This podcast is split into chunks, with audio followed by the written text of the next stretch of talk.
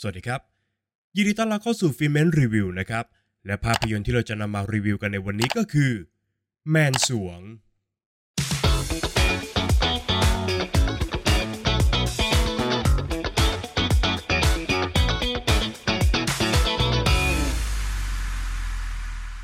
หลังจากตกเป็นผู้ต้องสงสัยในคดีฆาตกรรม และต้องโทษสถานหนักนะครับ เข็มและก็ว่าน ตัดสินใจรับภารกิจสำคัญ ในการแฝงตัวเข้าไปสืบคดีในแมนสวง สถานบันเทิงชื่อดัง ที่มักจะถูกใช้ในการเจรจาธุรกิจลับของเหล่าผู้มีอำนาจครับ เพื่อตามหาเอกสารลับชิ้นหนึ่ง ซึ่งสามารถชี้ชะตาของแผ่นดินได้นะครับ ที่นั่นเขมและว่านได้พบกับฉัด หนุ่มมือกลองที่ตกกระไดพลอยโจรเข้าสู่ภารกิจไปพร้อมกับพวกเขาด้วยครับ ก่อนที่ทั้ง 3 คนนั้นจะได้ค้นพบครับว่า แม่นสวงนั้นกลุ่มความลับอันดำมืดบางอย่างเอาไว้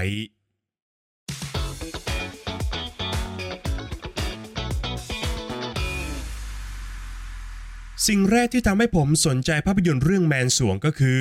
การที่มันเป็นภาพยนตร์อิงประวัติศาสตร์ ซึ่งมีฉากหลังอยู่ในช่วงยุคปลายรัชกาลที่ 3 อันเป็นยุครุ่งเรืองของศิลปวัฒนธรรม แต่ในขณะเดียวกันมันก็เป็นยุคสมัยที่ชาวต่างชาตินั้น มีอิทธิพลต่อดินแดนสยามเป็นอย่างมากครับ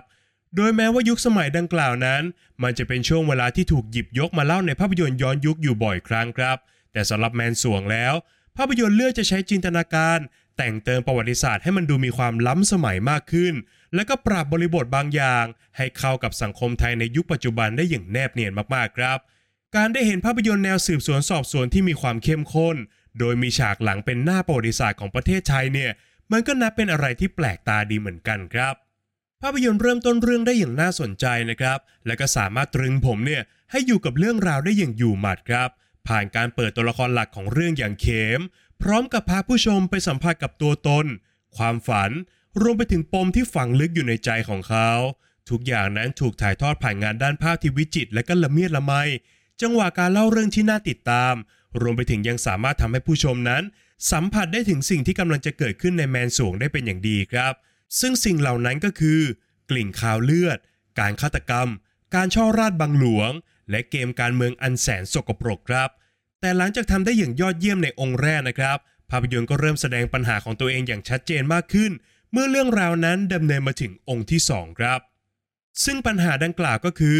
การที่ภาพยนตร์นั้น พยายามจะเป็นหลายอย่างมากจนเกินไปครับ จากภาพยนตร์แนวสายลับ กับภารกิจตามหาเอกสารชิ้นสำคัญของสยามประเทศขยายใหญ่จนกลายเป็นภาพยนตร์ฆาตกรรมแนวสืบสวนสอบสวน ที่ผสมผสานความระทึกขวัญ เข้ากับ part ดราม่าของตัวละครนะครับ เพิ่มเติมด้วยเกมการชิงอำนาจ ภายในสถานบันเทิงอย่างแมนสรวงครับล้อไปกับเกมการเมืองของชนชั้นผู้นำที่ต่างหวังผลประโยชน์จากทุกการกระทำของพวกเขา และก็สอดแทรกด้วยความสัมพันธ์แบบโรแมนต์ของตัวละคร จึงส่งผลให้เส้นเรื่องของแมนสวงนั้น มันดูจะเต็มไปด้วยความยุ่งเหยิง และก็มีตัวละครที่เกี่ยวข้องเป็นจำนวนมาก แม้ว่าเนื้อหาหลักของภาพยนตร์นั้นจะน่าสนใจนะครับ แต่วิธีการเล่านั้นกลับมีปัญหาอยู่พอสมควรครับ ในช่วงองค์ที่ 2 ของแมนสวงนั้น ภาพยนตร์ไม่สามารถเลือกให้ความสำคัญกับเส้นเรื่องได้อย่างถูกต้องครับ ภาพรวมของมันจึงออกมาดูสเปซสปะและกลายเป็นการใช้เวลากับเรื่องราวที่ไม่ได้จำเป็นมากนัก นั่นจึงทำให้เมื่อถึงเวลาที่ตัวละครต้องตัดสินใจครั้งสำคัญนะครับ การตัดสินใจเหล่านั้น กลับกลายเป็นเรื่องไร้น้ำหนัก และก็ขาดแรงจูงใจที่น่าเชื่อถือครับ การสลับขั้วของตัวละครแต่ละคนนั้น มันเกิดขึ้นอย่างไม่มีปีมีคลุย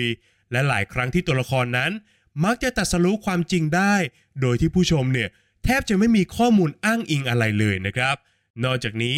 ตัวหนังยังเลือกจังหวะในการคลายความลับได้อย่างไม่เฉียบคมเท่าไหร่นัก หลายโมเมนต์ที่ความจริงเนี่ยมันถูกนำเสนอออกมาอย่างไม่มีลูกล่อลูกชนเท่าไหร่ครับ และก็พึงระลึกไว้เลยนะครับว่า ทุกครั้งที่ตัวละครหลักของเรื่องเนี่ยพูดคาว่าความลับออกมาเมื่อไหร่อีกไม่กี่วินาทีต่อมาเนี่ยความลับเหล่านั้นก็จะถูกพ่นออกมาจากปากของตัวละครที่พูดเองนั่นแหละครับ ด้วยเส้นเรื่องที่ซับซ้อนและยุ่งเหยิง มันส่งผลโดยตรงนะครับ กับการกระจายน้ำหนักให้กับแต่ละตัวละครครับ ซึ่งว่ากันตามตรงแล้ว บางตัวละครเนี่ยก็มีอยู่เพียงเพื่อจะเป็นนกลไกทางการเล่าเรื่องเท่านั้นนะครับ ผู้ชมเนี่ยไม่สามารถสัมผัสได้ถึงเลือดเนื้อหรือว่าความเป็นมนุษย์ของเขาได้เลยครับ ในขณะที่บางเส้นเรื่องที่ถูกเปิดประเด็นเอาไว้ ตัวหนังก็ไม่มีเวลามากพอที่จะมาเก็บให้ครบถ้วนครับ นอกจากนี้ สิ่งหนึ่งที่ผมรู้สึกว่าเป็นปัญหาใหญ่อยู่พอสมควรก็คือ บทสนทนาของเรื่องครับ เนื่องจากแมนสวงนั้นเป็นภาพยนตร์อิงประวัติศาสตร์ทำให้ทุกตัวละครนั้น ต้องพูดภาษาย้อนยุคที่ไม่เข้าปากครับ ส่งผลให้การแสดงในบางช่วงบางตอนนั้นมันขาดความเป็นธรรมชาติ โดยเฉพาะกับฉากที่ตัวละครนั้น ต้องฟาดฟันเชื่อเฉือน หรือว่าระเบิดอารมณ์ใส่กันอย่างรุนแรงนะครับ บางครั้งเนี่ยมันกลับกลายเป็นฉากที่น่าโหดเราะอย่างไม่ได้ตั้งใจแทนครับ ก่อนที่ภาพยนตร์จะกลับเข้ารูปเข้ารอย พร้อมกับเติมชีวิตชีวาได้อีกครั้งหนึ่งในช่วงองค์ที่ 3 นะครับ เมื่อตัวหนังได้ค้นพบแล้วก็พุ่งเป้าไปยังสิ่งที่ตัวเองเนี่ยต้องการจะบอกเล่าจริง ๆ ซึ่งก็คือการสะท้อนภาพของชนชั้น และก็บริบททางการเมืองที่มันเกิดขึ้นในสังคมไทยนะครับ ซึ่งว่ากันตามตรงแล้ว ภายใต้กฎเกณฑ์และก็ข้อบังคับที่ทำให้หนังไทยเนี่ยไม่สามารถมีปากมีเสียง และก็แสดงความเห็นในเรื่องดังกล่าวได้มากมายนักเนี่ยการแทงค่าผ่านตัวละครและก็สถานการณ์สมมุติ หรือกระทั่งการโยนประโยคคำพูดสำคัญใส่ปากตัวละครนั้น มันก็ดูจะเป็นเรื่องที่เข้าใจได้นะครับ นอกจากนี้ในแง่ของการเฉลยปริศนาต่างๆ มันยังดำเนินไปอย่างเข้มข้น กับการปอกเปลือกความช่อชนที่เกิดขึ้นในแมนสวงออกทีละชั้น จนปริศนาทั้งหมดนั้น ถูกชี้ไปที่ผู้ที่ชักใยอยู่เบื้องหลัง ซึ่งเมื่อมองจากจุดเริ่มต้นเล็ก ๆ ของเรื่องแล้ว มันก็นับว่าภาพยนตร์เนี่ยสามารถต่อยอดเรื่องราวทั้งหมด มาได้ไกลกว่าที่ผมคิดเอาไว้มากๆครับ ส่วนที่โดดเด่นจนไม่พูดถึงไม่ได้เลยก็คือ งานสร้างของภาพยนตร์ครับ โดยภาพรวมนะครับมันออกมาดูประณีตบรรจงมากๆ ไล่มาตั้งแต่การถ่ายภาพและก็การจัดแสงที่ละเมียดละไม การกำกับศิลป์ การออกแบบฉาก และงานเสื้อผ้าหน้าผม ที่ผ่านการค้นคว้าข้อมูลมาอย่างดีเยี่ยมครับ รวมไปถึงการออกแบบท่ารำอันสวยงาม ที่ไม่ดูเป็นการยัดเยียดวัฒนธรรมจนเกินไปครับ จึงทำให้โดยภาพรวมแล้ว ภาพยนตร์เรื่องแมนสวง เป็นผลงานภาพยนตร์ไทยอีกหนึ่งเรื่องที่แตกต่างและก็น่าสนใจของปีนี้นะครับ แม้จะยังมีปัญหาให้เห็นอยู่บ้าง แต่ในภาพรวมของภาพยนตร์แล้ว มันก็เต็มไปด้วยความซับซ้อน เปลี่ยนไปด้วยความทะเยอทะยานในสารที่ต้องการจะนำเสนอ และมีบทสรุปที่สะท้อนภาพของสังคมในยุคปัจจุบันได้อย่างแยบยลมาก ๆครับ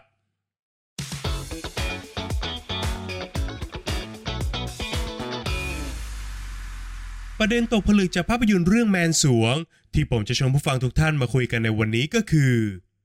การกระทำของมนุษย์ล้วนเกิดจากชุดความจริงที่พวกเขาได้รับ ภาพยนตร์ค่อยๆ พาผู้ชมไปสัมผัสกับความจริงทีละด้านนะครับ เริ่มจากมุมมองของไพร่อย่างเขม ผู้เติบโตขึ้นมาโดยไม่มีพ่อแม่ และก็มีความฝันอยากจะเป็นนายรำในละครนะครับ ซึ่งหากเปรียบเทียบให้เห็นภาพมากขึ้นเนี่ยมันก็คงจะเป็นชนชั้นล่างคนหนึ่งซึ่งมีความใฝ่ฝันอยากจะเป็นนักแสดงชื่อดังของประเทศครับ โดยความฝันของเขา ไม่เพียงแต่ผูกติดอยู่กับศิลปะชั้นสูงเท่านั้นนะครับ หากแต่มันยังหมายถึงสถานะทางสังคมที่เปลี่ยนไปตามความโด่งดังของเขาด้วยเช่นกันครับ โดยทันทีที่เขมได้รับคำสั่งจากพระยาบดิศรให้แฝงตัวเข้าไปอยู่ในแมนสวง และก็ตามหาเอกสารลับชิ้นสำคัญนะครับ ซึ่งเอกสารชิ้นนี้เนี่ยมันจะสามารถกอบกู้สยามประเทศจากการก่อกรบฏได้ครับ ภารกิจนี้ จึงกลายมาเป็นชุดความจริงที่เขมเนี่ยยึดถือ และก็ปฏิบัติตามได้โดยไม่มีคำถามเลยครับ แต่สิ่งที่ตัวหนังไม่ได้เลือกจะถ่ายทอด ก็คือสิ่งที่ไพร่หรือว่าประชาชนส่วนใหญ่อย่างเราๆนั้นไม่เคยสัมผัสนะครับ นั่นก็คือสถานะ และก็บทบาทหน้าที่ของชนชั้นปกครองของประเทศ ซึ่งมีปณิธานอย่างแน่วแน่ในการกอบโกยอำนาจครับโดยการสร้างชุดความจริงอยู่บนความรักชาติ การก่อกรบฏเพื่อยึดครองประเทศ การเปลี่ยนระบอบการปกครอง และการปกป้องประเทศด้วยการรวมมันให้เป็นปึกแผ่นครับ พร้อมกับนำชุดความจริงเหล่านั้น มาเป็นเครื่องมือในการเปลี่ยนประชาชน ให้กลายเป็นพลทหารส่วนตัวของพวกเขาครับ ในการสืบสาะหาข้อมูล หรือกระทั่งการแผ่ขยายขอบเขตอำนาจของตัวเองให้มันกว้างขึ้นกว่าเดิมครับ ซึ่งแน่นอนครับว่าชุดความจริงนี้ไม่ใช่ชุดความจริงเพียงหนึ่งเดียวที่ถูกขีดเขียนขึ้นมานะครับ ในอีกฝากหนึ่งของขั้วอำนาจเนี่ยก็มีชุดความจริงที่ครอบงำไพร่พลของตัวเองอยู่เช่นเดียวกันครับ เมื่อเส้นแห่งความจริงที่ไม่ตรงกันนั้น มันโคจรมาตัดผ่านกันเมื่อไหร่ มันจึงเกิดเป็นความขัดแย้งระหว่างผู้ที่เชื่อมั่นในความจริงทั้งสองฝ่ายครับ ซึ่งความเชื่อเหล่านั้นเนี่ยมันก็เป็นสิ่งที่นิยามการกระทำทั้งหนักและก็เบาของพวกเขาครับ โดยที่ชนชั้นปกครองนั้น ไม่เคยต้องลงมือเองเลยแม้แต่ครั้งเดียวครับ ดังนั้นคำถามสำคัญที่เราควรจะถามตัวเองก็คือ ความจริงที่เราได้รับมานั้น มันเป็นความจริงของใครครับ การที่แมนสวงนั้นเป็นภาพยนตร์อิงประวัติศาสตร์ พร้อมกับนำประวัติศาสตร์เหล่านั้น มาแต่งเติมจินตนาการ จนภาพยนตร์นั้นกลายเป็นอีกหนึ่งเรื่องเล่าโดยสิ้นเชิงครับ มันก็นับเป็นบทพิสูจน์นะครับว่า ประวัติศาสตร์นั้น มันเป็นเพียงชุดความจริงของผู้ที่เขียนมันขึ้นมาเท่านั้นครับ โดยแม้ว่าตัวหนังมันจะชวนให้ผู้ชมเนี่ยตระหนักได้ถึงมวลอารมณ์ที่มันคุกรุ่น ต่อสถานการณ์บ้านเมืองในสังคมยุคปัจจุบันเป็นอย่างมากก็ตามครับ แต่นอกเหนือจากนั้นแล้วผมกลับรู้สึกนะครับว่า วิธีการคิดแบบนี้เนี่ยมันสามารถนำมาปรับใช้ได้กับทุกเรื่องของชีวิตครับ โดยเฉพาะในยุคสมัยที่เรานั้น สามารถสร้างเฟกนิวขึ้นมา แล้วก็ส่งต่อกันในวงกว้างได้ภายในเวลาอันรวดเร็วนะครับ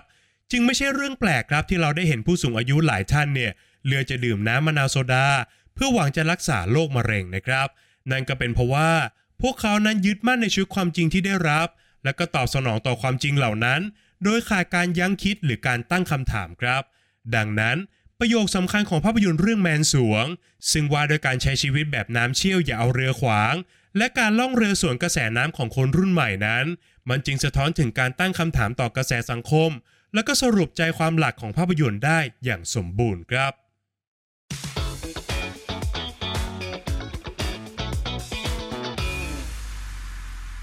และก็มาถึงช่วงการให้คะแนนของภาพยนตร์กันแล้วนะครับ ในส่วนของบทภาพยนตร์นั้นผมขอให้ไว้ที่ 7 คะแนนครับ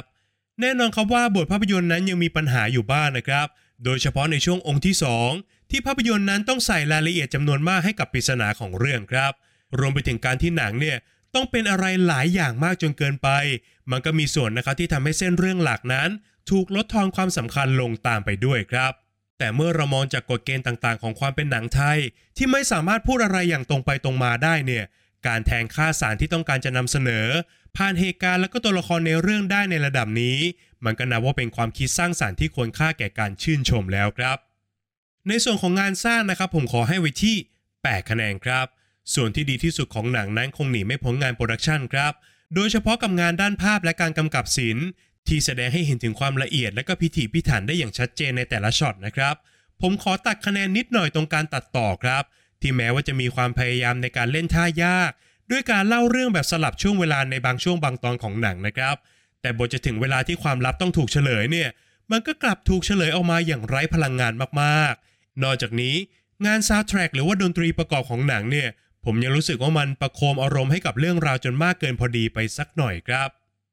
ขยับมาต่อกันที่นักแสดงนะครับ ผมขอให้ไว้ที่ 6 คะแนนครับ โดยส่วนตัวแล้วผมไม่ค่อยถูกเส้นกับการแสดงส่วนใหญ่ในเรื่องเลยนะครับ เรียกได้ว่าจากทัพนักแสดงจำนวนมหาศาลนะครับ มีเพียงแค่อโปนัทวินเพียงคนเดียว ที่ผมสัมผัสได้ถึงความเป็นธรรมชาติครับ นอกเหนือจากนั้นแล้วตัวละครทุกคนเนี่ยถูกถ่ายทอดผ่านการแสดงที่ขาดมิติ และก็ไม่ได้สร้างพัฒนาการอะไรให้กับตัวละครของพวกเขามากนักนะครับ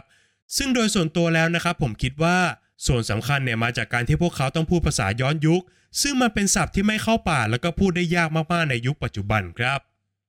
ข้อคิดที่ได้นะครับ ผมขอให้ไว้ที่ 7 คะแนนครับ แม้ว่าตัวหนังจะใช้เวลาพอสมควรนะครับ ก่อนที่ประเด็นหลักของหนังเนี่ยจะถูกเล่าออกมาอย่างชัดเจนครับ แต่มันก็เป็นประเด็นที่เข้มข้น แล้วก็เข้ากับสถานการณ์ในบ้านเราแบบพอดิบพอดีจริง ๆ นะครับ นอกจากนี้มันยังเป็นเครื่องย้ำเตือนที่ดี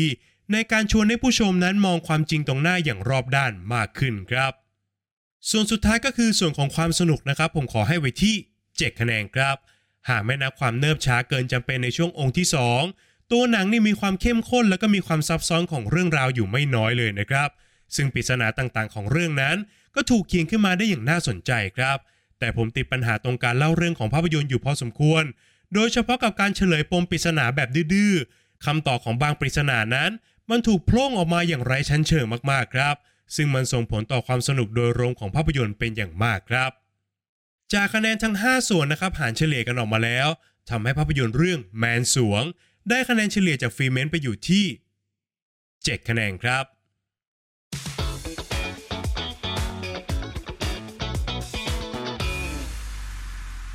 และนี่ก็คือทั้งหมดของฟรีเมนต์รีวิวในวันนี้สำหรับภาพยนตร์เรื่องแมนสวงนะครับ